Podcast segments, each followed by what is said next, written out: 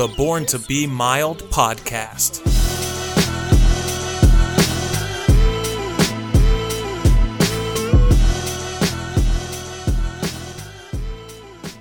Hello, and welcome back to another episode of Born to Be Mild. So, did anything happen since the last time we talked? Oh, that's right, we were able to stave off the end of the free world. Only by the smallest of margins, but I will take that W. Now, the sunny optimist in me says that it's better than the alternative, and I guess that we could do worse than kicking the can of real progress down the road, another election cycle. Um, you guys all know that I wanted to walk away from November 3rd with a much stronger mandate towards repudiating the horrific Trumpism that we were experiencing, but apparently either the country lacks a taste for widespread progressive change, or, like we will get into today with my guest, a longtime corporate executive and all around good guy who just so happens to be my stepfather, Kevin Boyanowski, the Democratic option put forth just wasn't strong enough to rally the equivalent support in any meaningful way aside from just getting rid of, you know, getting enough votes to beat the tyrannical monster. so the Dems have some work to do in the messaging department, and that is to put it mildly. And as predicted, ever since Election Day, an historic level of ratfuckery has been attempted. That is a real political term. Look it up, check it out. We knew Trump was going to try to demonize the simple process of counting cast ballots as some sort of democratic voodoo, and he has. We knew the margins in places like Pennsylvania were going to be razor thin, likely decide the election, and they did. The blue, the, you know, the blue shift though in Texas and Florida, they were far from close to becoming a reality, let alone a certainty. But the flipping of places like Arizona and Georgia told a bit of a different tale. Um, the polling. The polling let us down way worse than 2016. Uh, we have plenty of reckoning to do in that area, and many others. Uh, but old Joe has said from the day that the AP called the race for him like a week ago that he wants to be a president for all the people, and now is the time to heal. So we will see if that's what we're going to actually attempt to do. Because I wonder how many people on the right are even going to hear his message. Will Fox News even broadcast his speeches?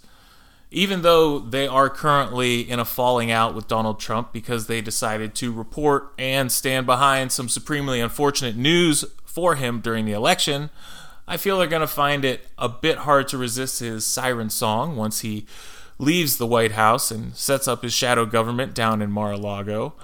He's going to start drowning out any messages coming from the actual White House and people with actual power just by the virtue of dearth and volume of content alone. Um, that is, of course, if he doesn't save all of his precious content for his own channel's airwaves.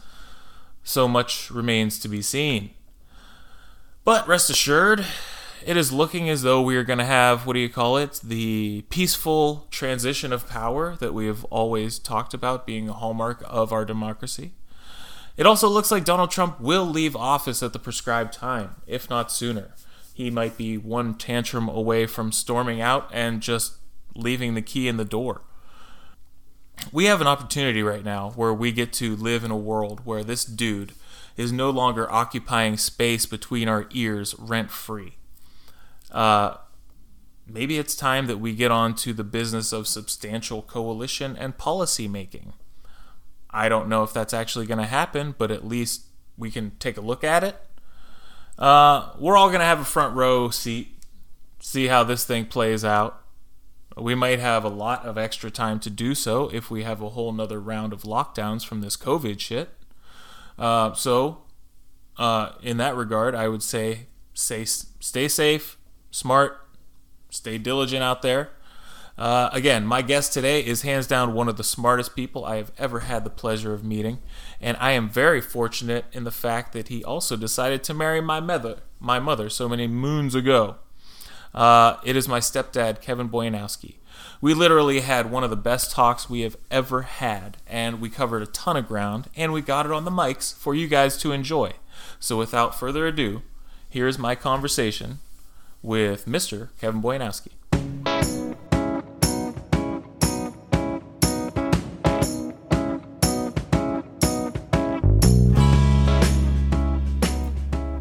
All right, joining me today on the podcast, I am very happy to have my stepdad, Kevin Boyanowski. Pleasure to have you, sir. Great to be here. Thanks for finally inviting me. I knew I was going to catch that dig early. Hopefully, not often.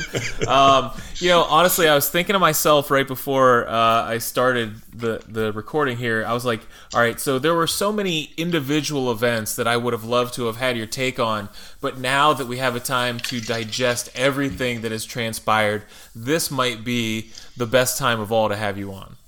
Sure, you wanted to get the mellow side of me. Well, you know what? Like, there's really no fires to put out right now, so that is kind of a good thing, and we can look at everything in retrospect uh, that is of worth currently. So that, yeah, that's not a bad time to get you. Sounds good to me. Um, all right, so we're going to start off with just. I want to find out what it's been like for you since you've come back from Florida, where you've been the entire hibernation period and you're back at your main residence in Charlotte. What is the difference in your day to day, and what is the difference in the environment that you're seeing between Fort Myers, Florida, and, and Charlotte, North Carolina? Uh, as far as uh, you know, the things that we do on a daily basis, we came back to a number of house projects, which is awesome and certainly fills up the days. Uh, from a you know, interaction with the with the public or with friends or things like that, it's probably no not that much different from here here than it was in Fort Myers. Uh, we have a very very small circle of folks that we interact with for a number of reasons. One, common sense, because no matter what, nobody wants to get COVID. But most importantly, uh, with your mom and her uh, autoimmune deficiencies, uh, she is in the high risk category. So we're trying to be extremely careful. Right. So, right. you know, my our days are filled up with those uh, household projects, which I'm learning to do a number of uh, things that I never thought I was capable of doing. Um, you know, mechanically, construction oriented. Uh, in fact, I found myself sitting on the bathroom floor last week with a Dremel uh, rotary tool cutting grout. Which oh, nice. Picture that, if you would. Uh, which was uh, certainly a good learning experience, and I fortunately was did not mess anything up yet. well, coming from experience, you can actually just rip that grout out with a like a hooked knife a lot easier and a lot quicker. But I understand you're you you wanted to be very careful because you know you're just getting into that kind of stuff. Yeah, I can't be I, I can't turn a simple grout fixture into a retiling of the floor. Right, right, or worse. Mm-hmm. oh yeah. That's but that's fine. But so I guess what I meant was that yeah, so each one of those locations you're not more encumbered in one place than the other for doing your daily activities and you don't feel any more risk in one place than the other. Um, no, I would say, you know, and and I I'd tell this to anybody who is going to move their bubble. And you know, the the main reason we stayed in Florida was we felt very comfortable. We started in there. In fact, we went down there last December. Um, you you had a pretty ideal scenario down there. For uh, the people that don't know, uh, that aren't familiar with my family generally that are listening to this podcast, um, we have quite a few people who live in the surrounding neighborhood uh, that basically surrounds one courtyard in a development down there. And so you had plenty of people that you knew their interactions, and everybody was on the ledger, and you felt really safe being around them, and you were able to socially distance, and everyone was able to help each other. So it was it was fairly communal down there for a while. It was the whole time, and I think everybody, you know, there was kind of the unspoken pact of everybody would be generally careful. Um, it was a a largely high risk population due to age. Mm-hmm. Uh, exactly. You know, I think there's something to be said about going into this, going into the lockdowns, and then uh, you know quarantining for that lack of a better word um, with folks. Once you've kind of gone through it, you kind of create that camaraderie. Um, and then you kind of build upon that, and you know, as, as people would come in and out of that, we were all very careful, and you know, just had that kind of un, unspoken pact that you uh, that you find when you're you know, when you're just around a lot of people, particularly in this environment. Now, coming back here to Charlotte, which we did in uh, early October, uh, we didn't know what we were going to face, and, and, you know that's certainly stressful in moving that so-called bubble. You know, whatever mm-hmm. you. Yeah, uh, but because uh, you were on the same page with everybody down there, it's like correct. everybody kind of agreed to the parameters of what constituted being careful. Correct. Yep. And up here, we didn't know what we were facing. We knew we had you know, our one close neighbors, and, and certainly Kelly being up here, a daughter. Uh, you know, we knew we had some, but most more importantly, we needed to come here for doctor's visits and you know, just frankly, get a little bit of a change of scenery. Florida, Florida was great, um, but it was you know after seven months, I think was what we were about seven months in the lockdown. Yeah, uh, a change a change of environment wasn't uh, wasn't necessarily a bad thing, even though it was fraught with a little more peril than than certainly staying where we were. right, right. I, it is kind of that uh, perilous journey, but um, you guys had a good thing going down there, but it was still just like a partial existence because it wasn't your main residence, so you needed to get back up to Charlotte and yep. See what was what. And I'm glad everything's been fine since you've been up there.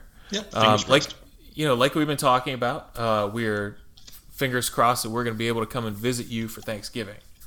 Um, it, it's like I think we're going to. We're going to get those COVID tests. we're going to make sure everything's fine. But um, it's it's it's so like like we were talking about earlier on the phone. We are so close to that finish line. We don't know if it's worth it.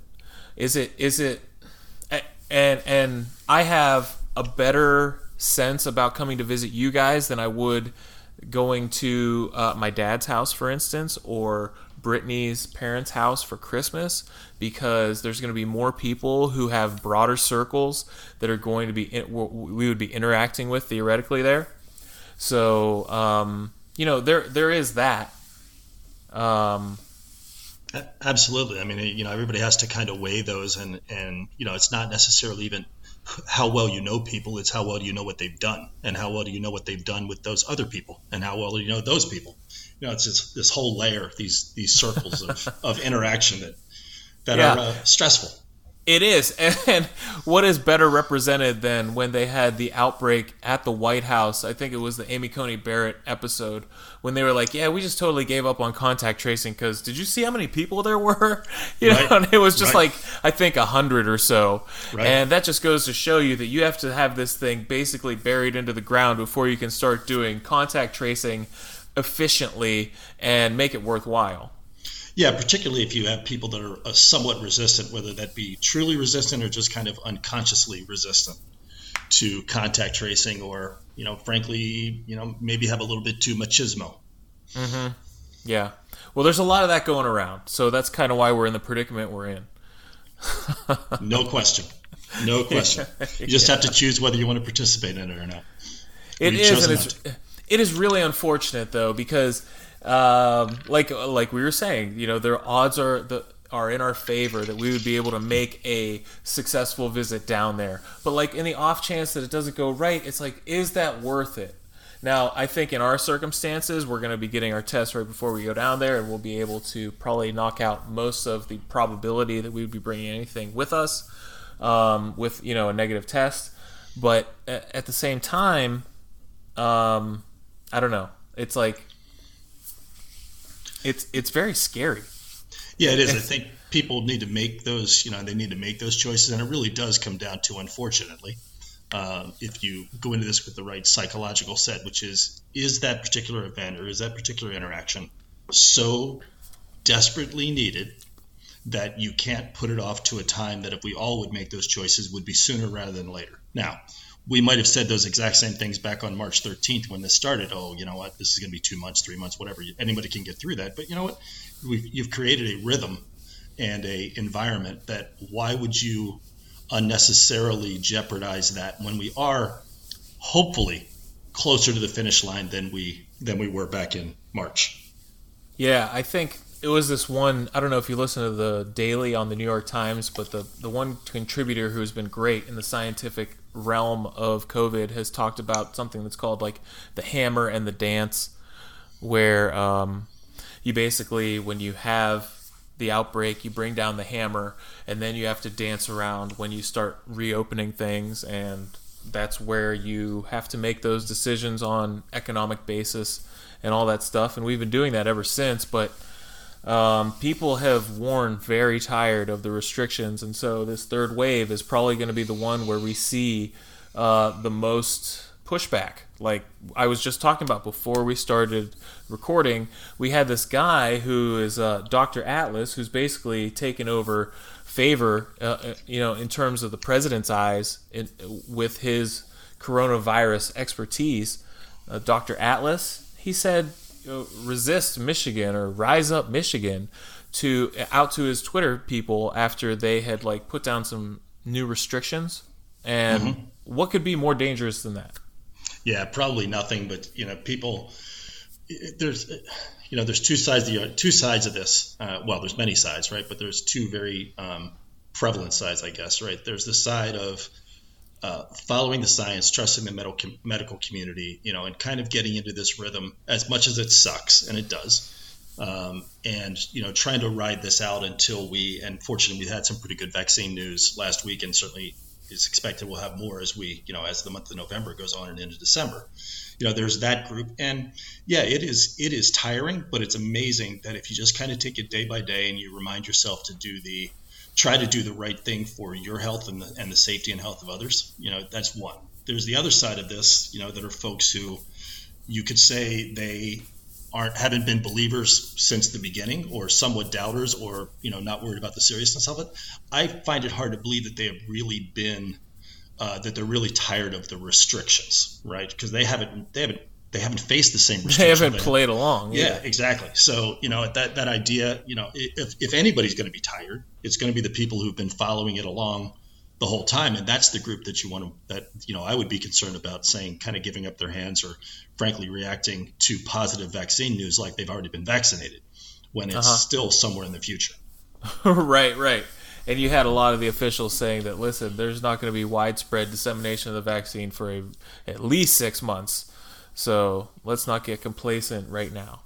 Yeah, you know, it's it's it's always interesting when you hear folks and you mention Atlas, and you know, there's a number of folks that you could put in that in that category. Maybe not that as extreme, but certainly doubters or naysayers, or you know, people who haven't played along uh, this whole time, and you know, they you almost they almost feel like the the medical community and the reactions that they're going to have to it are going to go a little bit too far to the to the other side and frankly, by this point, if you aren't well schooled in things like antigen tests and what the vaccine efficacy is, you know, the, just those terms that, you know, a year ago, none of us would have thought anybody but a doctor should know. If you haven't picked those up and if people aren't using those, you know, that's the people you got to worry about. I'm not saying everybody needs to become a virologist, you know, uh, but they certainly should be a lot more educated than they are today. And unfortunately, we've missed that opportunity, or people, we haven't missed the opportunity, they just haven't taken it and that's well. I think part. we've de- we've missed a uh, national comprehensive approach opportunity for obvious reasons, but um, right, uh, you know that's the, that's a problem that Joe Biden's going to find as soon as he steps into office because he's going to be catching it at its worst. It'll be at its what will probably be the tail end of this third wave. Yeah. So uh, he will be reaping the benefits of all of Trump's complacency in these intervening months. Mm-hmm and that's what I really fear. So we see um, a lot of spikes around yep. the country, and um, yeah, I, I, don't know. I mean, you guys are doing a little better than we are up here. Um, and we're gonna see because uh, DeWine kind of gave us a little bit of a slap on the wrist last week. I don't know if you saw that. I did. Oh yeah, so he basically said, uh, "You guys better shape up within a week, or we're gonna probably close down restaurants again." I, I, at least that's what I inferred from it, and a lot of people did. And uh, of course, nobody's going to change their ways in seven days. So that's probably what we're going to see. Does that sound right? I, I, would I would agree with that. I mean, you know, we've we've increased restrictions down here, or frankly, I think we're like wave two and a half. Or and Cooper, our governor down here, has kind of rolled back certainly how late bars can stay open in restaurants you know what fundamentally is the problem in my mind is people don't understand the links between these two that it's not an either or it's an and right? That we can from it from it and it's devastating the economy and i am well i'm sure we'll get into this i am certainly conservative i'm certainly um, from the viewpoint of you know i don't want to wreck wreak economic hardship on anybody but if people can't connect the dots that if you can drive this down right to a manageable level and we're not going to eradicate it anytime soon but if you can drive it down to a manageable level businesses can go back up to where they've been and customers will come out you know we as as an example i would say we probably ate out prior to this three to four times a week you know whether that be breakfast lunch or dinner mm-hmm. i have not been out to a restaurant to eat since March 13th, and I would tell you that probably over that time period, we may have ordered takeout or delivery maybe a dozen times. Wow. Okay. So our money has been taken off the table, and we're not alone. Yep. Right. So, and it's not going to be coming back anytime soon, really. No, no. But you're, you know, we will change our behaviors. You know, if we would change our behaviors, and I'll kind of pull together on this. Um, and I understand the idea of civil liberties and individual liberties, and it's really nothing in my mind. It has nothing to do with that. It's all about being a good citizen. You know, mm-hmm. being a being a decent human being, mm-hmm. um, who's looking out not only for yourself but looking out for others and trying to get through this as fast as possible with as minimal amount of damage as possible. And the only way you can do that is to be smart, safe, cautious, and you know try to try to uh, all kind of pull together. And um, it just it just boggles my mind. You know. The, but don't the, you think that like there is this. Um libertarian, I don't know, infectionism that takes over a lot of the right side of politics that emboldens people's um, response to these types of collective actions? It, it, does, you know, and I, I think again we'll probably get into this as we go through this this podcast. Um, you know, I kind of view it at there's there's ten percent on both sides of extremism, right? There is, and so you're saying the loudest is is speaking correct. for uh, but see, I, I tend to think that there is a far larger constituency that makes up the loud portion on the right than, than there is on the left. In this in this scenario, I would, uh, as far as the pandemic is concerned, I would agree because it's kind of hard to scream from the top of your lungs, "Follow science, follow science, follow science," because you really only got one message, right? The, right. the message of common sense. The other yeah. side isn't. It's you know, it's it's not nearly as sexy to talk about use your common sense and use your brain as compared to the other side about let's revolt against this, you know, or let's. But that's uh, what I see. I see that as a uh, just a smaller version of the Trump phenomena in general, where uh, it's a lot easier and a lot sexier to revolt and say. Let's be hedonistic. Let's do whatever we want. Let's roll back restrictions. Let's give the tax breaks. Let's do whatever we need to do. Let's live for today. Short term gains and then you have the other people who are saying no we have to be prudent. And those people aren't conservatives anymore. And i guess this is we this is a prologue of what we would be talking about later on. But you know what i mean? Like like it's i i guess i just don't see how the right can make any of those claims anymore. I don't know. Uh, um, yeah you want to dive into it? Well all right. So well, I guess we're going to save the Masters for the end of the show. this is a that would be a shitty segue at this at this it, juncture. Would be. it would be. Um, but let's stay in politics and let's just go with the election because right now we have uh, pretty concrete evidence that Biden is going to be the president elect. And it's been a kind of crazy, rocky, dangerous road to get here. Um, but you had even Trump this weekend almost make that concession accidentally. I don't know if you saw that. I did. I did. It was that was pretty funny, right? It was, and then had to had to backtrack quickly via via Twitter, which yeah. is uh, absolutely insane. Um, so, what do you think about the process that uh, has taken has transpired since election night because um, you know as far as I'm concerned and uh, you know uh, most most of the learned public would be this was all foretold all of these shenanigans were on the table and he has taken a lot of them up so I mean did you see this coming and what do you think about uh, how he has been possibly enabled you know in the intervening sure. time all right, so let me credentialize myself for your audience. Um, so I am a Republican. yeah, right, um, right. But w- I, would you say like cutting the Reagan cloth? I am very much cutting the Reagan cloth. I I will, uh, although you haven't asked me, I I split my ticket. I voted for Biden for presidency, and I voted for a Republican in every other box I could find. Okay, and what did you do in 2016? I voted for Hillary Clinton, and I voted for Republicans in any other box I could find. Now that is amazing. Um, I thought you might have, uh, you know, swallowed your soup in 2016 and just, yeah. you know, pulled the lever. What happened? Uh, this, it, well, first off, my opinion of our, our president didn't change over time, it probably hardened. well, yeah, yeah, you got plenty of evidence to the affirmative. Yeah, Correct. okay. Yeah. So, and, and again, it was a case where, um, you know, I, I'm a firm believer in, uh, in, I have very conservative values, but I'm a firm believer in split government. Okay. Uh, and which would, which would have been oh, wait, no, I have, I have to walk back. I did vote for our, for our Democratic governor. So uh, I And- voted or, for uh, Biden. and I voted for Cooper. No, Cooper. Or Cooper. Yeah, Sorry, and then I voted. Republican. I think everywhere else that I could. So um, again, a split ticket. You know, I'd like to think that that was thoughtful voting because uh, you know somewhat understanding the policies, and I think Cooper has done an excellent job here in North Carolina, as good of a job as could be done. Very similar to, you know, what DeWine has done up in a purple Ohio. state.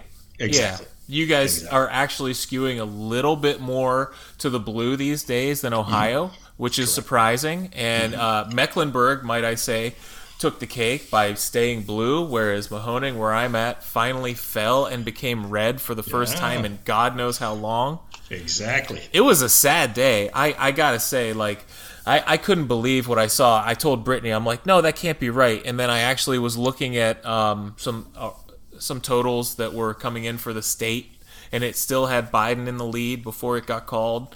Um, I was devastated when I saw that Mahoning, the stalwart of of Democratic Union uh, togetherness, just said, you know what, uh, we like we like a shit talker, and they joined Trumbull County, who flipped in 2016. Yeah, which was I was surprised to see that too. When you thought about it, it was very easy to see those. You know, Cle- Cleveland for sure. You know, has always been that has always been uh, falling towards the, the Democratic side. But I was Cuyahoga is shocked. huge. Cuyahoga, absolutely. yeah, I was I was shocked when I saw that. In fact, I had to look twice. I thought maybe they got that wrong because I, I thought I was the only Republican in Mahoning County. When you lived here, absolutely, that's Right. the vibe, and it, Right. it, it is. It's just it's just the the rusty tidal wave that Trump was able to get with you know uh, non college educated white male voters. Right. who uh, actually, well, he I think he won white women as well once everything panned out in this election, Mm-hmm. which is super scary and totally gross. But I mean, we can get into that as well. Well, how did how did the down ballot races go there? Uh, so it looked like uh, it. W- what was really crazy was Tim Ryan, who gets a lot of crap around here, was able to hold on to his seat, and all, all kind of levies passed. It still looked Republican, or uh, excuse me, it still looked Yeah. Democratic down ballot uh, Right. very strongly, which was very odd. So it's just that specific allure that Trump has, and I guess we can get into that as well, right? I mean, because Yeah. it is something that um, could be fleeting if nobody's able to take up the mantle in that same manner, or I guess if uh, he he can just stay in it forever, right? Sure. Trump forever. Yeah, and I think you know it, it's interesting. Um, you know, I I don't I don't view Trump as the lead of the Republican Party. Right? He certainly was the face for it. I believe that the values of the Republican Party, uh, I still believe in those. Right? Conservativeness. Um, certainly, I'm I'm I'm all for small smaller government. You know, I targeted and well thought out assistance programs. Um, I am for less taxes. I am for less regulation. You know, I'm those are the conservative or what I what historically would be viewed, I think, as Republican values. Uh, interestingly, I was uh, as I was thinking about this, your invite. You know, I, I kind of looked at the what did Gallup say is the split of the voting population by party affiliation, and I don't know if you know this, but it's 31%. This is all voting age registered voters in the U.S. It's 31% Republican, 31% Democrat, and 36% Independent. No. Yes, of the 240 million registered voters that have a party affiliation. Oh my goodness. Yeah, I was kind of shocked at that too. I would have thought, you know, 40, 40, 15, you know, something like that. So, I see. I would think, uh, yeah, so 40, 45. Yeah. Because it, it seems to me that there would just be normally more Democrats in the populace than Republicans. Just Republicans always seem to have that better turnout percentage. Mhm. So I checked the source because I didn't believe it, and it, it was based on census information and Gallup Okay. polls, which I Yeah. believe are, you know, relatively uh, unbiased. they're in the A plus area. Yeah. Yeah. In terms Yeah, so of when you- You know, if you break that down, and again, you know, 240 million registered or of age people that could register to vote. We had 100 and what do we end up with? Probably about 150 million. that will have voted. 57 or something. I don't know. Yeah, something in that range. So 62, Fantastic. It was a record turnout. Yeah, absolutely, and for all kinds of reasons. And I, you know, I, it from my perspective, and where I was where I was going with my comment about, I think, you know, I, I don't view Trump as the as the face of the he's the face of the Republic Republican Party. I don't view him as the heart. You know, I think at the end of the day, um, if you took those, Do you think it's more Mitch McConnell's Blackheart? Who who is it? Is it uh, you know? Is it uh, Paul uh, Paul Ryan's uh, tiny musculature heart? Whose is it? I well, I think there's I think there are Republicans who set the agenda, right? Uh, again, for the public. So You know, it's it uh it's a Koch brother heart. um, you know, I'd, I'd hate to say any of those folks are in in the front, but you know, let's we could talk about the other side because I think what you've got on the on the Democrat side, right, is all right. You've got Biden, but the, a number of people that I voted for, and we had some very interesting discussions at our uh, at our pool um, in Florida. You know, which you'd expect most of those people would have been Republicans, right, just by uh, uh, uh, white you know, Demographic. over sixty five demographic right? Uh, you know, the the folks that were weren't thinking about as much the the head and the face. You know, they were thinking about the AOCs, the Chuck Schumers, the Nancy Pelosi's. You know, just as much as there are big personalities that are viewed with cold hearts by the Democrat side of Republicans, there are the same people that are viewed by the Republicans of the Democrats. yeah, I guess so, but um, I don't see the uh, Schumer and Pelosi playbook as being nearly as underhanded as the other sides, and especially not in recent years. So you I, you want to bring that up? Like it's like yes, they posture in the same manner, but it's not to the same ends. Um, well, I, I think that's a matter of perspective that everybody, you know, people have different views on that. I, I don't, I, I believe we're dysfunctional. Um, and I Oh, believe God, there yes. is, I believe there is a, yeah. there's, I think what you had in this election was not as, not as many, every, the 71 million, 72 million, pick your number for, that voted for Trump, didn't vote only for Donald Trump, right? They voted against, just like you could say that the people that went on the other side that voted for Biden voted against Trump. I think there are a number of those folks that also, and I, in my opinion, the vast majority of both sides were voting for the principles, not necessarily, or switched and voted for the principles. I, voted think that you definitely have. Um, uh, it's interesting because you have a bit more of the specter of a democratic ethos coming in on this election than you did a democratic candidate in the last one. Correct. Uh, whereas you have people who are voting, you know, so like people are voting against what could be coming up as a blue wave of socialist democracy. And um, last time it was just Hillary Clinton, bad person. Um, I, I don't know. Like Trump seems like a known quantity, and um, he was definitely getting voted against either way. Correct. Um, I, yeah, and I people people strongly vote for Trump uh, in in larger numbers than they were voting for Biden. That's that should probably be pretty obvious, right? Yeah, and I think the opposite was also true that people were there were a, a, a meaningful majority of folks that voted against progressive socialism as compared to voting for uh, you know a uh, a president that's frankly an embarrassment to the office. right. Like when you break down the policies and you break down the issues and you ask them if the approach that the administration is taking is sound, they're usually like, no, but he did this other one thing that I really liked. So there's a lot of obfuscation, there's a lot of excuse making going on, frankly. Mm-hmm. And I will tell you that you know what there there were a number of policies that I believe in foundationally were correct. I believe we do need to have. Isn't that amazing though? Like he Yeah. he because there are certain truths to what he has to say, but he has a ham-handed approach. I've said this all along, you know, like especially when it comes to China, but there are some other things. Um it's it's just the mouth and it's the messenger and it has so much to do with uh, how you present yourself when you talk about these issues. But which ones did you think were the most important that he was able to tackle? Um, I think I, I, do believe that we need a we need a more fair, strong policies against China, mm-hmm. um, but not nearly as far as he went. Uh, and you know, again, for background, I've spent a large portion of my career, my prior career, now that I'm retired, working uh, in China with working China in China with in, in international trade. Right, and I it always again it's the education I think of the general population. You know, the things like, and this is where I don't agree. Uh, with some of the policy, you know, or the ideas that he's putting forward. You know, this whole idea of, uh, you know, all of our jobs should be here in the U.S. Well, well, it's an absolutist ethos that has yeah. no room for nuance. This is him in a nutshell, and that Correct. is the type of thinking that we're trying to push back against. Or reality. And, or yeah. yeah. or reality that yes, yeah. things are more complex. Like when he said, "I never," or who knew healthcare could be this hard?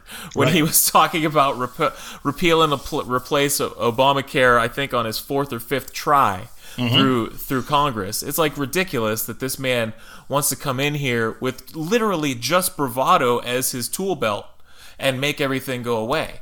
Correct. Just like again back to the idea of you know all the jobs coming back to the U.S. Well, and I'll use an example, and I've used this throughout my career. You know, everybody says, "Well, why aren't we making that? Let's just pick something. Why aren't we making that flannel shirt here in the U.S.?" Well, mm-hmm. we could if you, as a consumer, are willing to pay want to pay twice as much. I always say that about correct. TVs. I say as soon as you want to pay thousand dollars for your two hundred dollar TV, uh, we are going to be able to make everything here because people demand a much higher wage here for making the same product. It is exactly. very simple math. Exactly. And so the, what is that trade off like? Has so many machinations down the down the uh, industrial line, like uh, goodness, there's an endless amount of topics we could go into. Like right. I would love to talk to you about automation. My goodness. Right. Right. That is, even, yeah. Even as you think, I mean, you mentioned TVs, or you know, even this idea of well, you know, we we really stuck it to China by putting tariffs on their goods. Yeah. Well, y'all don't know how tariffs work. Tariffs are passed right. along. Uh, tariffs are paid for by the importer, not the exporter.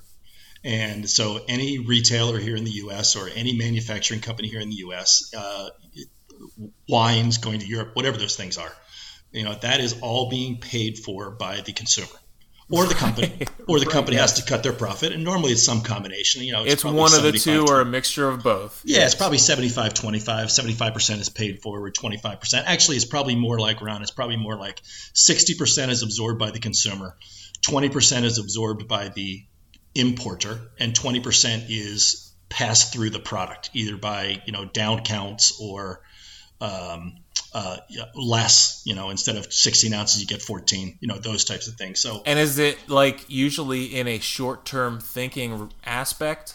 It, it is.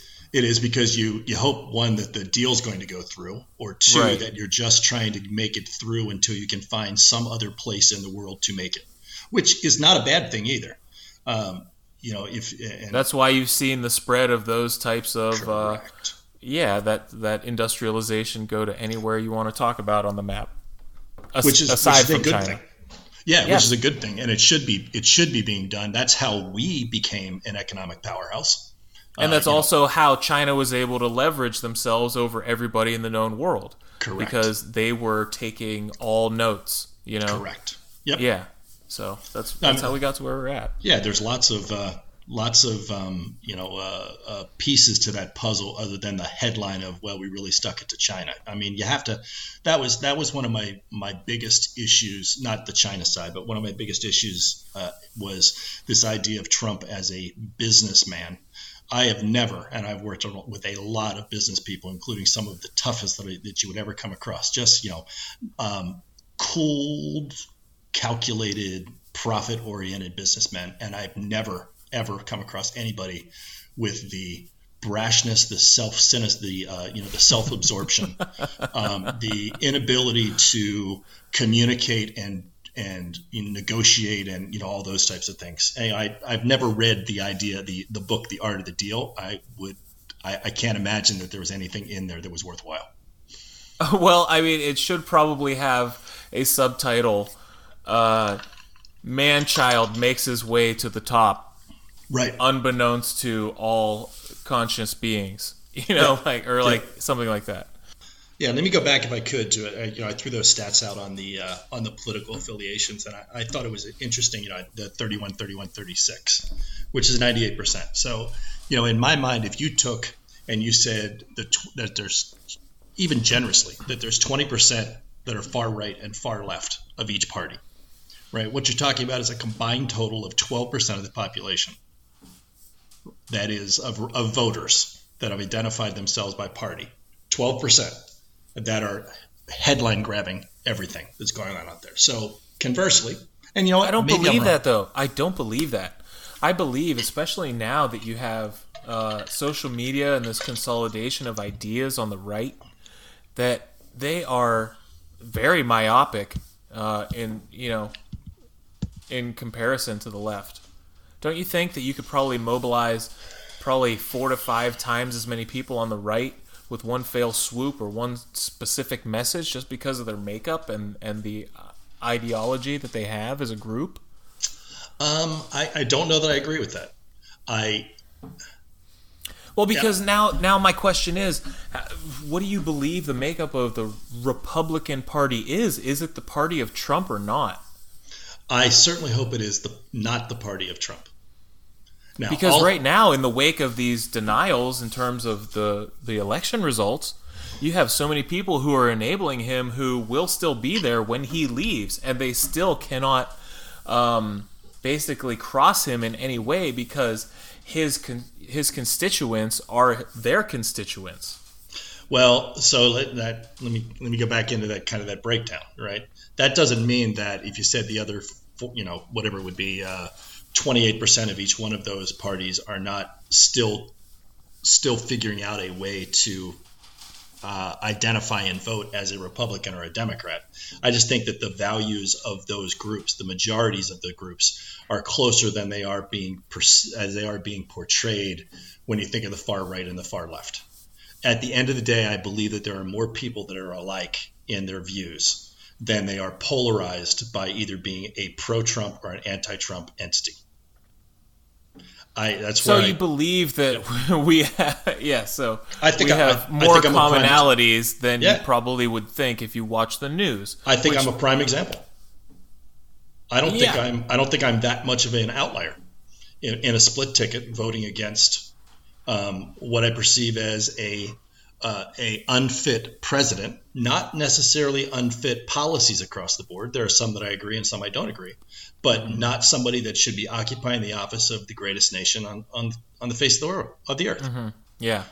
But you know, and I believe that I believe that Biden can bring some of that back with him. Now, if he puts a Elizabeth Warren as the Treasury Secretary, or he puts a Bernie Sanders in, which by the way I don't think he'll do because he wouldn't want to give up that seat uh, with a Republican governor. Oh, I was going to say, don't you think they'd be able to get a Democratic replacement for both of those? Now, well, Sanders they could. Uh, there's a Republican governor in Massachusetts, so he would name a Republican senator. Oh, you're right. Yes, my bad. Right, so they're not Um, going to give up the seat, which thank goodness, because I think she has some of the worst.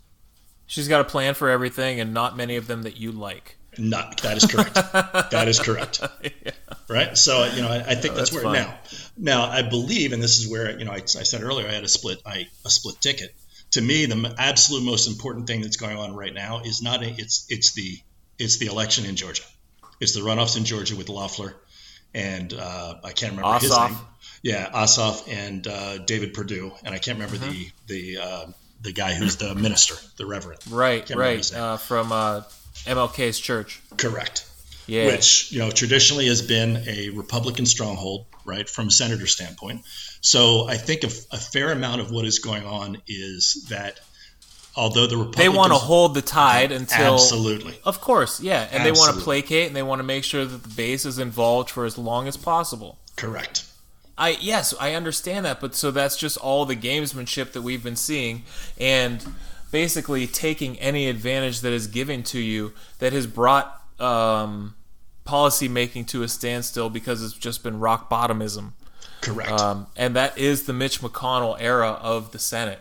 Like that is the legacy that he will live with. It is obstructionism at all costs, and I don't know. Like I'm really hoping that we're going to see Stacey Abrams Abrams isms come into effect where you're able to actually have a Democratic turnout in Georgia that breaks all boundaries.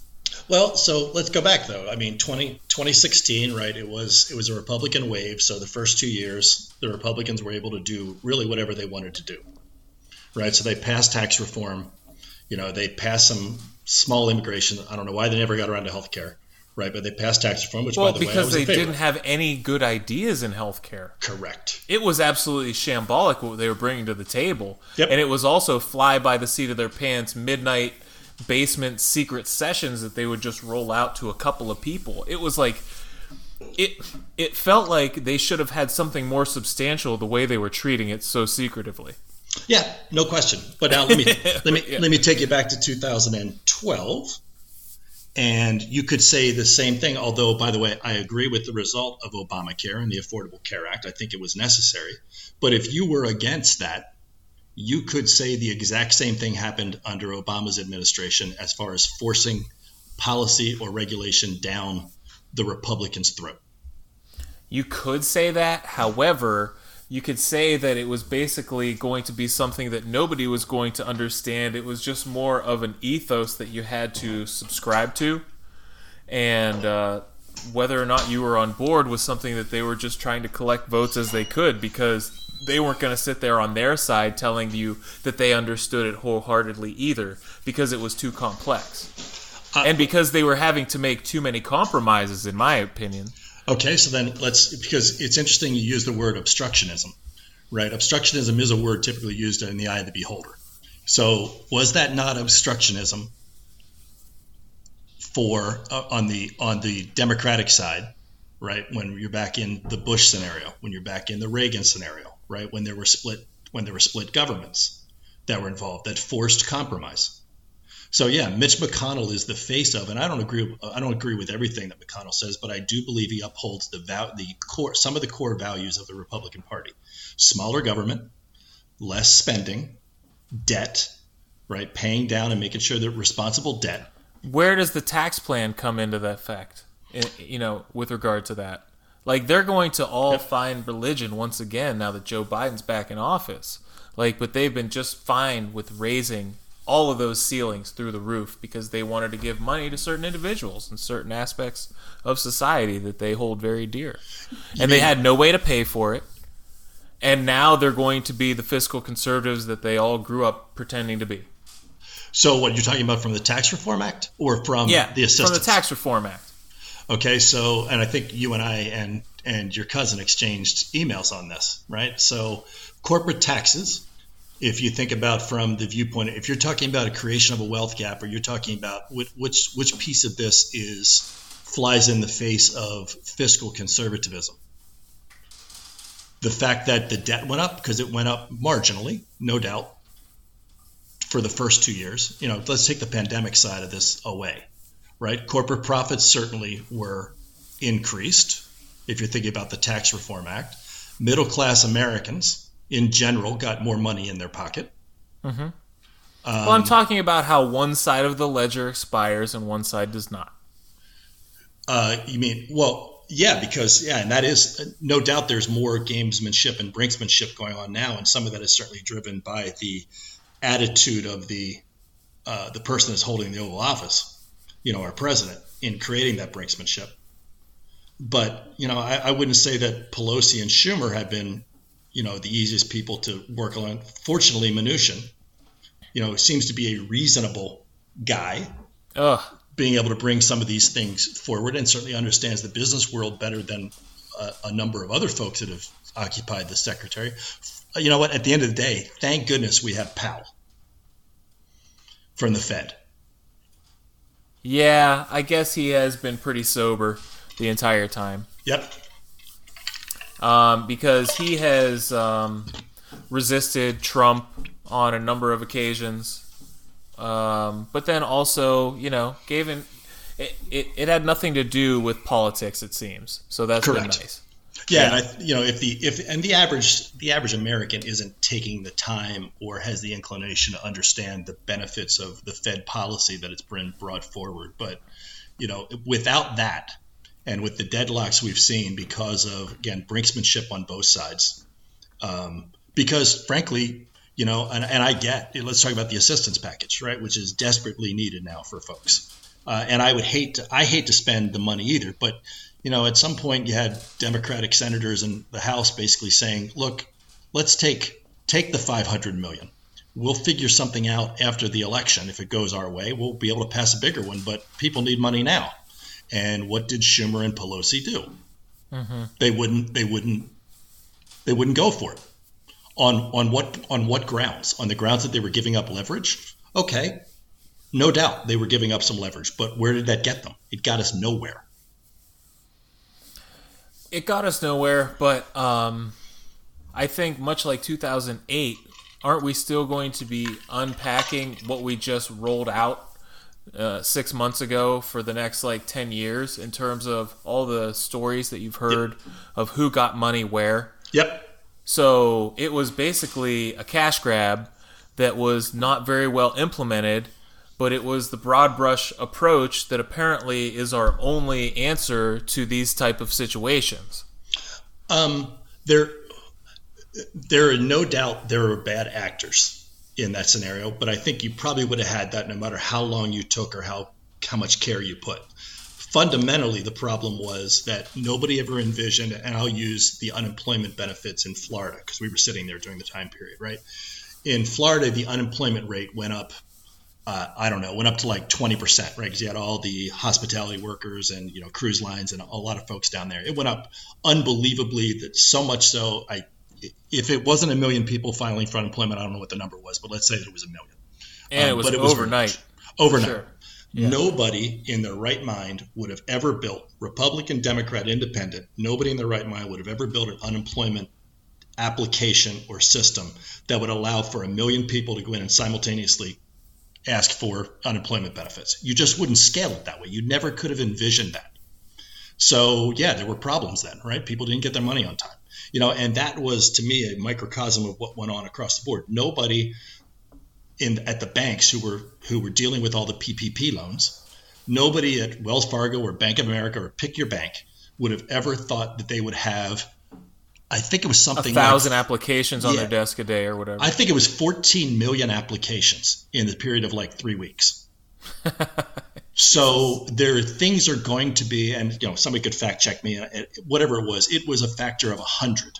200 of what they were used to dealing with. So nobody's ever going to build a system or put sure. an infrastructure. And it was really funny that they were showing all these rickety ass systems in the public sphere that were trying right. to, you know, take on this tsunami of downloads, logins, you name it, yep. and everything was failing left and right. Yeah, you take that back to the election. Nobody who put together the election laws, and Pennsylvania being a great example. You know, when Pennsylvania agreed that you know to do mail-in ballot, mail-in ballots, whenever that was, I think it was probably back in May or June, um, and then they extended it obviously to three days after. Nobody in Pennsylvania would have ever thought they were going to get what they get like seven million mail-in mm-hmm. ballots. Yeah. So, who would have ever thought about putting that infrastructure in place to make sure you had the observers, to make sure that you, by the way, when you put a law in that said you can't start counting those until the night of the election, who would have ever thought you'd have that many to count? Right. So, therefore, you know, you get these people that are out there, and I, I you know, I see it on social media. You get these hardcore right winger conspiracy theorists who say, well, I went to bed and Trump was up by 600,000. When I woke up, he was up by 100,000. What happened? Um, people counted. If you paid attention to the news and you realized, but how do you feel? But how do you feel about taking away a little bit of that fret, uh, federalism? How do you um, feel about having a national standard for how we do elections? I think there should be a national standard for how we do elections, but I think I would model it more on the Pennsylvania scenario than I would model it on, or uh, or I'd model it on the North Carolina, no, not even North Carolina, the uh, Florida standard, where you can either start counting you count or sort. Right. Count or sort ahead of time and try and get it out there as fast as possible. And by the way, you know, the United States Postal Service was not built to handle this either. So Well, now I now I tend to disagree with that because, you know, just because we have volume at certain times of the year that matches what we were dealing with for this election.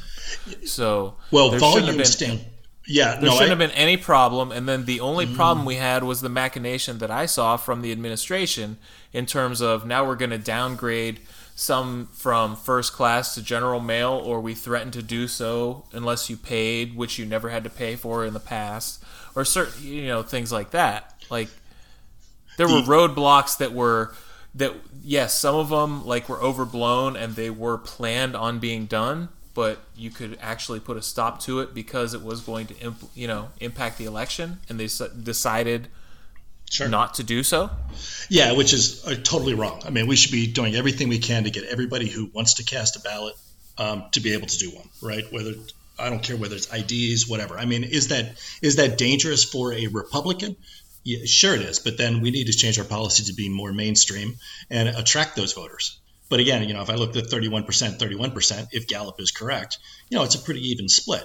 But back to the mail side of this for the USPS, um, yeah, we have a system in place. If you think about, you know, uh, Christmas cards, right? The only one that's even close to this from a from a standpoint would be um, April 15th tax, you know, tax returns. That's one per family at best, right? So you're cutting that by half In half, right? But you're also delivering, you know, and you're delivering those to one of, I think there's 13 or 14 different sorting sessions, you know, uh, uh, tax For tax. spots, Yeah. right? But at an individual state level, you know, whereas the volume might be correct, the delivery of that to the a limited number of locales has not ever been tested, right? Because and there also yeah, isn't this deadline in terms of sorting correct you that know? you're up against on the back end, where you need the answer right now. Like there's plenty of time for things to be sorted in the tax system. Exactly. So that's where I'm saying that we don't have, although we may have had volume equal to that, we haven't had volume uh, total throughput, right? Trying to get it. But to- don't you think that it's been amazing how well it's it's Yes. happened? Like we had the the uh, we the statement last week come out that said that this was the most secure election in the nation's history. Yep. Yeah, and thank goodness we had somebody like you know the NSA. Uh, what did they do? The, I think on election day they went out and basically, um, you know, stopped uh, Iran. Um, they they did something to their computer systems to stop them from being able to interfere. Basically, put us in a cocoon. Just jammed it up. Exactly. That's, that was the word I was trying to find. Right. Just kind of jammed it up. So, you know, Yeah, we had a force field around the country for one day only. exactly. or whatever. Exactly. Whatever means they had available to them that makes perfect sense. Why not? you know, and thank goodness that we had the hundreds of thousands of poll workers who went out and whether they were at the polls or whether they were actually, you know, ballot sorters or whatever, that stepped forward to be able to handle this because we could still, if the infrastructure stayed like it was in 2016 or 2018 general elections, we'd still be counting ballots. Yes, but if it also went like it went in 2000, we would have uh, far fewer paper ballots because we started Right. to distrust them. Exactly. But then we finally understood the integrity of the old school analog method, and Yep. we're there, but you know, just with a little better methods. Yeah, this whole idea of a voting conspiracy and all that is absolutely ludicrous. And it's embarrassment to me as a citizen that so many people are even espousing that, let alone believe it. All right, so I'm sure you are abreast of what this man talks about and what this man believes in. What is the most egregious? Like, I mean, he just basically went and said that he is probably saving the country from a democratic cabal of um, child rapists, and you know, this is he he is the head of Q. And when people ask him things to that nature, he just basically says, uh, "Well, I, they really like me, and uh, who knows? Yeah, I'm probably doing that for them." Yeah, so there there are there are millions and millions of people right now who, you know, by the second, who are jumping on board with anything they can out of desperation. So, like, wh- what's worse? Oh, no, no question. That's worse than than the alternative, which is you know what we have. And to me, it's it's the most logical and frankly most anticipated outcome. You know the the idea that he could that he could look in the mirror and say I should I should have won is to me proves just how out of touch he is. with the reality of the situation. Now, again, I, I agree with a number of the policies that are out there. I don't agree with the self-centered, um, you know, uh, quasi-fascist mentality. And I don't believe that most of the followers that are on that really truly understand all the implications of their following and what that means, right? That they are able to connect. But see, dot. that's where I just beg to differ, right? Because they was on full display so many times and they still voted for this guy. So is it really just the impending doom of more taxes and possible uh, continuation of, uh, of a woman's right to choose that has basically tipped the scales for this guy in the same almost the same percentages that he had in the last election where he won? Well, I think I think we'll see it, and, and I'm a data guy, as you know. I think we'll see it as the data comes out, and I, this will be one of the most studied elections ever, just because of all the nuances and intricacies. Um, I, I, it's looking like uh, a seven million plus ballot yep. difference. Yep. And you're looking at um, maybe if you take out uh, what would you say, Michigan you're probably looking at under a hundred thousand votes deciding the election. Right. Something like that. Yep. So I, it's basically the same as the last one, isn't it? Yeah, with just uh, just on a little bit of steroids because of the turnout. Right. Exactly. Mm-hmm. Exactly. Yeah, and so I don't know what is to be gained because you saw everything that he had was on full display. Mm-hmm. He was taking peaceful protesters out in Lafayette Square. Now, maybe you could say it all has to do with information silos, but that isn't going to get any better. But the point remains is that there are provable authoritarian, you know, incidences that he has had time and time again that people have been privy to, and they still are able to vote for him in good conscience. Yeah, I, I think Ron, though, you got to take, um, and, and, I'd I'd like to think, I'd like to think, given if the information flow was um, unabridged, right? That you'd have all sides of this, and I would challenge the idea. And by the way, Lafayette Square was a total embarrassment to democracy and to our uh, our standing. It's the sickest thing I've seen Correct. as an American on my time on Earth. Yeah, I, I would I would tell you though there are a number of things on the other side. Look at Portland. Look at the riots in New York. Look at the riots in Chicago. Right there is a, there is an appeal to the to a conservative group that does not like to see that. And I get that that was a small number of people that weren't necessarily protesting for the right reasons. They were taking advantage of the situation and rioting. Yeah, what if I told you that if some of those people that went and smashed up all those places when they had to bring the bridges up in Chicago uh-huh. probably even voted for Trump? Could have. We don't know because we didn't get Just a chance to because like it's it's all about misogyny you know, for a lot of Trump voters. And guess what? If you're out there being violent enough to go and smash other people's properties, you might be part of that demo. Could be. Do you, do you really think that's the case? I'm just saying that an opportunist doesn't give a shit. Like when they hear the call is out to go get some stuff, it doesn't play politics. But when they want to go in the booth, um, I don't know. It, it all depends on how much uh, the movement has touched them individually in terms of their animosity towards the administration. Could be what, but what what would you what would your gut tell you? Would your gut tell you that it's there's that that was a radical? I'm just saying element? it's literally possible, which is the the unfathomable part. It, it absolutely is. But what would your gut tell you as far as if you're a if you're a suburban? Oh, it's 90-10. Yeah. Oh yeah. So that didn't help. So you know if you want to so about creating the environment. So where was the there were there were so many flashpoints, and that was it. He was given lifeline after lifeline, and almost up until election day, when you had actual shit going on in the bellwether of Philadelphia, yep. I thought like he couldn't have been handed any more you know uh, opportunity on a platter. This was just it was boggling my mind. Like it, it seemed like it could have been strategic the fact that it was going on there at that time. Yeah, no question. And that's the you know that's where I think you have back to the idea of having, you know, a elements of both sides um, driving this division and these ideas of these firm and fast type views. You know, you have the same you you could reasonably or unreasonably, but you know, you have to be able to if you kind of think through this, putting yourself on the other person's shoes. At least that's what I'm trying to do here. Is if you are somebody that has a small business or you are a suburban person and you know law and order and you know frankly where we live here in Charlotte, right? You know, on in a, a relatively affluent area, um, and you see those signs, you see those protests, and by the way, they weren't just all on Fox News, right? Um, you see those protests and you see that word. You could get there and saying, you know what, is that what I want to see? You know, is well, you say to yourself, you, you you ask yourself, are the walls big enough? Right. Are the uh, am I far enough away from the hot points? Yep. Um, you start making those calculations. Mm-hmm. Um, So how- however, you can you can uh, hope to God that your small business, like someone in our family, Yep. has Yep. in those types of places.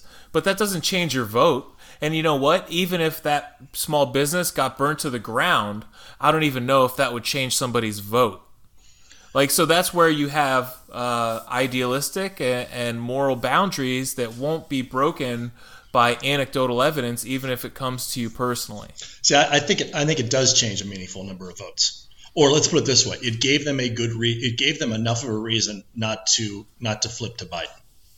I I really really hope in my heart that there are not 71 million people in America that Who love all that shit. correct.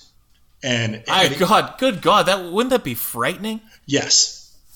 So how it on the Democratic side, right? Uh, if you're a Democrat, you know how Yeah, but you've you already made you've already uh, prostituted yourself to your own people, like in so many ways, right? We are the big tent party. We are the everybody has to get along, and everybody's idea is welcome here. Now we have to make it even broader.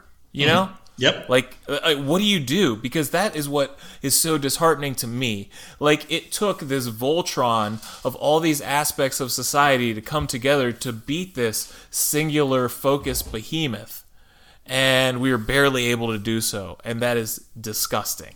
Yeah. So is that the reason, um, or were there just is there just not a compelling enough reason to not? Well, he was, yes, all right, so Joe Biden was a shitty reason. But I was saying that you could put a sock puppet up against Donald Trump and he would win just because there is enough anti Trump sentiment in the country to make that happen. Correct. Apparently, that was the case only by, you know, the slightest of margins. Yep. Um, and so, yes, to your point, that is correct. However, I am also sitting here saying that, uh, to my mind, they didn't foster the right candidates in the intervening four years.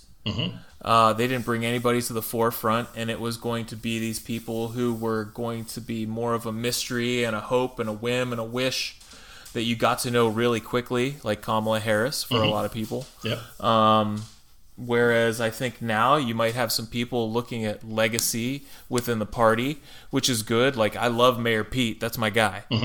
Uh, really, really pragmatic dude who is also very progressive. So, um, I don't know. Um, I think, I think it's it, I. I'm just like it's not fair. Like how could how, how could you possibly not have beaten Trump in a landslide? How can so many people still uh, uh, ascribe to what he's putting out there, even if it is policy, even if it is just policy? There can't be that many people because I would think that the policy people um, are smaller in number because there aren't that many people holding that amount of wealth. So, in terms of policy that affects people who don't have monetary gain in it, or you know things like that, um, now you're just talking about an evangelical vote. Now you're just talking about uh, a uh, nationalist vote. Right.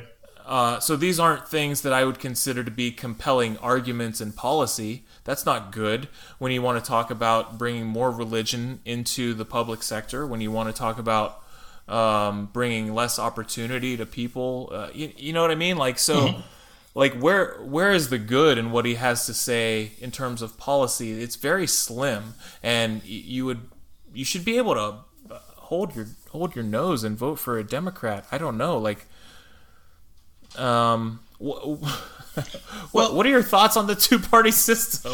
Yeah, well, you know what? I and again back to that 31 31 36, it's almost like we have a three-party system but they only have we only have outlets for two. I Yeah. you know, I the more it, I, I prior to this year or prior to the last few years, right, as we've seen division and probably exacerbated in the pandemic because I haven't, I don't think any any part of the government has done, uh, the government as a whole has not done well with COVID, right? There's been areas of goodness and there's been areas of badness, so that makes it all just okay, right? Mm-hmm. Or, or, if not poor.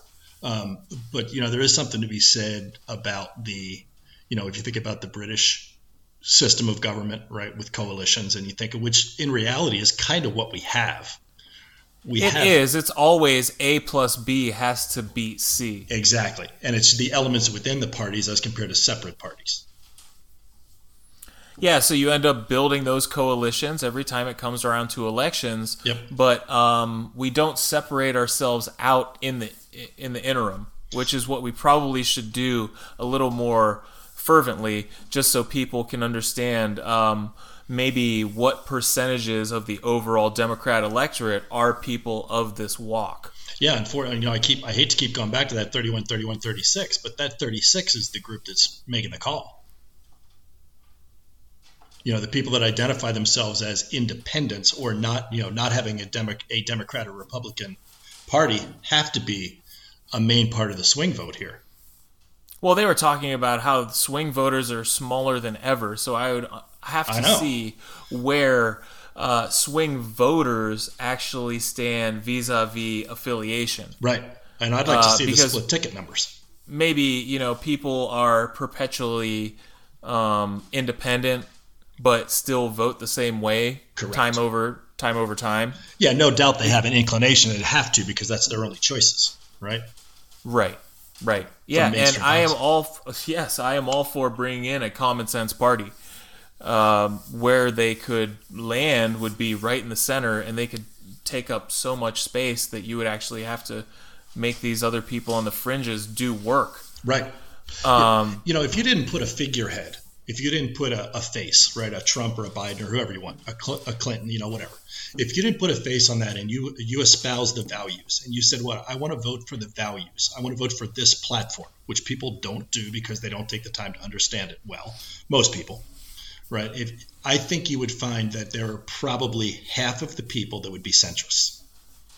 Sure. Moderate Democrats, sure. moderate Republicans, if not more right? And then they get just progressively, it's the usual bell curve, right? Then they just get pro- progressively more radical on the side. So I think there'd be a great opportunity for somebody, and you know, it's it's interesting because I hopefully will never have a non-politician take the office again, right? But when you think about people that have values that you could say, you know, could align to it, it'd be it's ridiculous to think of it, but it'd be people like, I don't know, uh, Dwayne Johnson. I you know? God forbid I knew you were going to say that. and uh, that's where I am just at wit's end because right. I already feel like this the popularity contest has reached its, its zenith. Right. And it's uh it's legitimate conclusion. We should only be there should be some sort of test for the presidency. I agree. And I don't think The Rock would pass it any better than Donald Trump would. Yeah, no, but I'm using that as an example as from kind of deportment and certainly the public persona, you know, or you would have to go deep down into the parties, not deep down, right? But you'd have to go into the parties and you'd have to find somebody like, you know, on the Democratic side, it could be Klobuchar, right? Or it could be Buttigieg. You know, on the Republican Party, um, you have to find the populist of all populists right. within each group. Right. And I don't know um, if you can find that without celebrity. So that's where you run into a lot of quandary in my book because people usually aren't qualified if they have that level of celebrity. Yeah, they've already. If they do, they've wielded it in some other arena. Correct, and they've they've sold their soul be, to for some reason, right? Because it's just not popular to be moderate. Right. Uh, you know, I mean, what is Mark Zuckerberg? Yeah, good good point. I don't know. How about a Bill like, Gates? Does he run for? Yeah, well, Bill Gates is more polarizing because he's older, and he's and he's certainly made his opinions clear on what he believes. Zuckerberg is Zuckerberg is just still he's amorphous. Correct. Yeah, he's just as doughy as his face is. Right. I mean, um, okay, so uh, a little. We're gonna round. We're gonna round the curve. Sure uh, because we're heading towards home. But I, my question to you is, what happens with Trump? does he go away completely? Does he? A lot of people are saying that he could do his own digital streaming only channel because he doesn't want to spend the money on a real TV channel. Mm-hmm. Uh, does he just because he's lost all faith in Fox News now that they've yeah. called it for uh, Biden? So, I mean, like, what does he do? What does he run again in 2024? How much of a stranglehold does he have on the Republican Party? Um, and how important will it be? Because I, I'm going to be honest, because of the silos of information, I see the possibility that he could hold this shadow government from Mar-a-Lago, literally, if he wanted to. And this is like leftist Alex Jones territory, but actually far more plausible than anything that he would ever espouse. I, be honest, because this is every time we say this is complete bullshit, it could never happen with Trump, it fucking does. It actually does. So this is not Sandy Hook was was a hoax. This is actually um, denying the results of mm-hmm. a completely legitimate election. So this is him hold up and talking to and instructing because he has people who could primary the shit out of anybody that goes his against him who is still an elected official. Uh, how much sway does he have? What goes on? What what happens? All right, so I, I think there's a I think there's a couple of right now. I do believe that he is in a not only from a denial standpoint, but he's trying to raise funds to pay off his campaign debt, right? Yes. and create a war chest, right? I think that's all part of it, and um, you know, so be it. Unfortunate, you know, because they wanted the money for that Wisconsin recount up front, right? And he's not used to having to do that, right? Exactly. So I, I think that's a main element of the, and that along with the idea of not necessarily sure where he's going to go next, keeping keeping the party base somewhat energized. So to me, it's less about what he is going to be able to do as compared to what the incoming administration, the environment they're going to create that's either going to keep people polarized or and again there's going to be some small element of that group right? The smaller we can make it the better of the far right group that's just never going to see that he does anything wrong for whatever reason. All right but my question is the bully pulpit he has utilized it to the nth degree for the last four and a half years. Biden probably isn't going to do that to the same, you know, effect, to the same degree. He's probably going to do a tenth of it. So you're not going to have the presidency drowning out all of daily life, but Donald Trump is still going to be tweeting from the abyss. So just the fact that, like, don't you think that a lot of Republicans aren't going to hear what Biden has to say and what the actual news of the day is and will be drowned out by what, you know, this guy has to say from De- the Black Lagoon? Define what you mean by a lot. I mean, like, there are sizable portions, like, if you want to look at what ends up getting disseminated into Republican news feeds throughout the course of a 24 hour news cycle, whether or not they get it directly or not. Um, they're going to hear about it and it will become part of the doctrine. I mean, I, I just I just see that perpetuating and I see them turning a blind ear and eye to whatever's actually happening in government. And they're going to say that this guy over here is still our dude and we're going to listen to him. I, if you would say, if you would use the number of millions, I would say yes. I would say there will be millions of people that will go out on that side and that they won't want to hear anything. But by the way, um, okay, I, I, mean we have millions of people that believe all kinds of things that you know don't make any sense. Um, uh-huh. but I think if the incoming administration truly lives up to what I believe they will, right, which is okay, they're going to have their they have their Democrat platform. I believe that Biden is a moderate and a centrist and a coalition builder right? If he can execute upon that and not become a threat to core Republican values, and I, you know, if I if I said what those are, those would be things like, and I'm not talking about the evangelical side, right? The hardcore evangelical, right? But the no soft. Of, soft yeah, conservatism. Yeah, let's not go crazy with bailing out governments that have had, you know, state governments that have had bad management. Whether they're whether they're Republican or Democrat doesn't matter. We have bad government that's gone on out there, right? We, we need them some help, but we don't need to bail them out, right? Pension funds. You don't necessarily need to bail those out that have made bad investment decisions, but you do need to understand the impacts of that to the people who are the pension recipients. Um, if we don't go to, you know, if we if we don't go down the path of some radical progressive is, ideas. Yeah, but this is this is so very old school. Most people are just going to toe the party line. Um, I I think there's a large number of Republicans once they get through the idea of having this sore loser quit having his pulpit. And by the way, it's kind of like he isn't even there anymore anyway. Uh, you know, as far as the news coverage, things like that, he doesn't he isn't getting that. It's really focused on the transition. Very I think true. There, there are going to be a number of people that are going to begrudgingly accept the administration as it is in a wait and see environment. And sure. as long as okay. that wait and see environment is not too radical, right? It's going to be I'm going to gear it up for the 2022 midterms and the 2024, and we can't afford to have somebody as polarizing as Trump, and he will become more fringe, more fringe, more fringe until he starts looking like that, uh, you know, the TV evangelist who's asking for your five dollars every Sunday night at you know 11:30 or one o'clock in the morning. That and that would be fine. Yeah, there's millions of people that follow them and send money in, but you never hear about them. I mean, they don't disrupt our life. But what do you do when he is the favorite as the Republican nominee the moment he leaves office? Only because there hasn't been anybody that has stepped forward, and, and four years is a long time.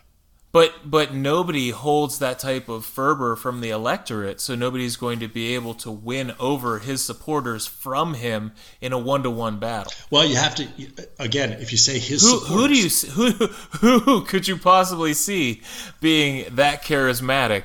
Um, like Tom Cotton is a wet blanket. Ted Cruz is hideous, and I mean, like, like where where would it even come from? Um, I think you have some Republican governors that aren't too bad. I guess so, but I'm just saying that's a lot of ground to make up in four short years, like I was talking about with the Democrats. You can maybe ride a wave at the last second, but you're dealing with something that's so entrenched right now. It is. I, you've uh, you and I have never seen anything like this since World War II. Correct. Okay, so I would love to have you back on and just do a World War II episode. Oh, that'd be great. you well, know what I mean? Yeah, but yeah, you got you got to you got to go back to though, and that's why I asked the question: How many of those 72 million people do you think voted for Trump because of who he is, versus because they're a typical Republican, versus you know they they they like the pro-life stance. They you know they like less spending. I don't know. I believe the brand and i believe the team has become increasingly important. And uh, you've seen this mob and this herd mentality come forward um, and encompass a lot of people from all walks of life who you might have said just have been on it from a policy side I don't know. I think social media and modern modern life in general has brought us into these encampments where people ha- are are are going to take up arms for a side they don't fully understand. And that's that's where I go back to the idea of what this administration, the Biden administration, and a split Congress that is not going to be as uh, bulldoze to the left, correct, or bulldoze to the right right? If they can yeah. actually see this, and a, a, big piece of this to me is going to be creating an environment by it all comes back to a bit of the health crisis we're in right now. If we can get to the other side of this with a new normal, whatever that is, a new normal, there's a chance to reshape a lot of folks' thinking, just like you would have said, and you, you mentioned World War II. You know, there were a lot of people who didn't agree with FDR's policies in the New Deal. But by the time we found a common enemy, right? A common enemy in, in Germany and Japan and the and the Axis. And everybody pulled together, and it was unbelievable what they were able to do. And we came out with, you know, quote, the greatest generation, who again started to head down that path. But you still had divisions. You still had, you know, Nixon versus Kennedy. You know, those were two polar opposites in a very close race, obviously, right? Mm-hmm. But the country wasn't nearly as divided as all the things that are going on. So I think there's a, I, I do believe there is a, a moderation, a moderating um, series of events that can occur over the next year. And the sooner it occurs, the sooner we get this administration behind us and we start thinking about things going forward and what, what is possible versus what was. Well, I got to say that from somebody from your side of the fence, I think this is absolutely great thinking, and I hope that this is actually what transpires. Fingers crossed. Fingers crossed. Yep. All right, so let's wrap it up real yep. quick with the Masters. Um, you were able to watch that. What did you think about uh, the end result? I know that you had your f- uh, fellow Demon Deacon Webb Simpson as a favorite going into it, as well as who did you say? JT. Thomas. Yep. Yeah, so you had Justin Thomas. So I got two top And, uh, teners. You did fantastically. I looked at uh, day one right after we got done talking, and you had two of the top five, I think, Mm-hmm. or something like that. I was like, damn, that was really well done. But um, it was a, a, a four rounds like any other, if I may borrow the phrase, yeah. because that was a really weird thing to see. It was. It was. A, it was kind of sad and surreal It was. at the same yeah, time. it was brown and Yeah. orange and weird right. and barren. Yeah, it was cool to see the course without all the people around it because you saw areas and they actually It didn't have leaves and it didn't have people. Exactly, and no azaleas, and you know they had there were there were you, they played from parts of the course they never would have played before because they would hit they would hit fans with some of those shots.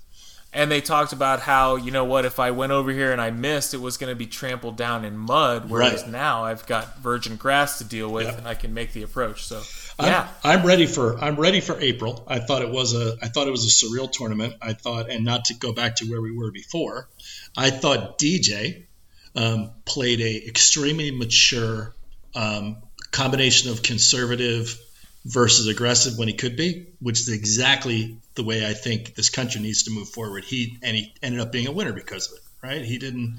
He he made mistakes, but he got himself out of them in most cases. Uh, Yeah.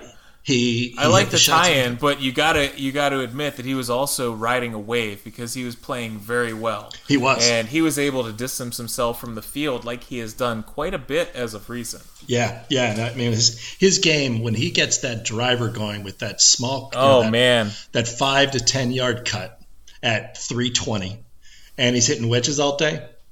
It's it's hard to stop him unless his putter just breaks down. very amazing. You know, the Yeah, one- really powerful. The fun, uh, the, the the one fun incident I saw, well, there were two during the week that really will stick out with me besides DJ winning. One would be Bryson DeChambeau losing that ball on day one or day two. I can't remember which one it was. Losing the ball in the fairway, and he ended up taking that seven, and it literally found it. Um, I think he, he lost it on number three. They literally found it like 30 seconds after he he left. Yeah, And, heartbreaker. and the other one was Tigers 10, Tigers ten. followed by five birdies and six holes. Oh, oh, Yeah, my man. Yeah. I mean, I love seeing him out there, and that was a heartbreaker. That was a tin cup moment. I, I yeah, that was that was one where almost anybody who's listening to this and anybody who isn't could have would have could have done better than a ten. It hurts. It hurts. I did rewatch Uh. Sergio's. Do you remember Sergio's? Uh, uh, what did he take? A thirteen on fifteen in 2018, I believe. I think he- Yeah. yeah, five balls in the water. Oh God. Yeah, but it is. Uh, it was. It was surreal. I didn't particularly care for it, but it, they got. They kind of got through it, and it just kind of whets your appetite for normalcy. Totally. Totally. Well, thank you so much. It was a pleasure having you on finally. I can't wait to can't wait to hear how you edit this because of link. No, listen, I'm telling you what, we're leaving most of it in. If it's not a double episode, then we're leaving it in for an extra long treat for everyone. I, I- promise, because it is quality start to finish. All right, I appreciate being on. Thanks for the time. No problem. I'll talk to you soon. Okay, bye bye. Bye.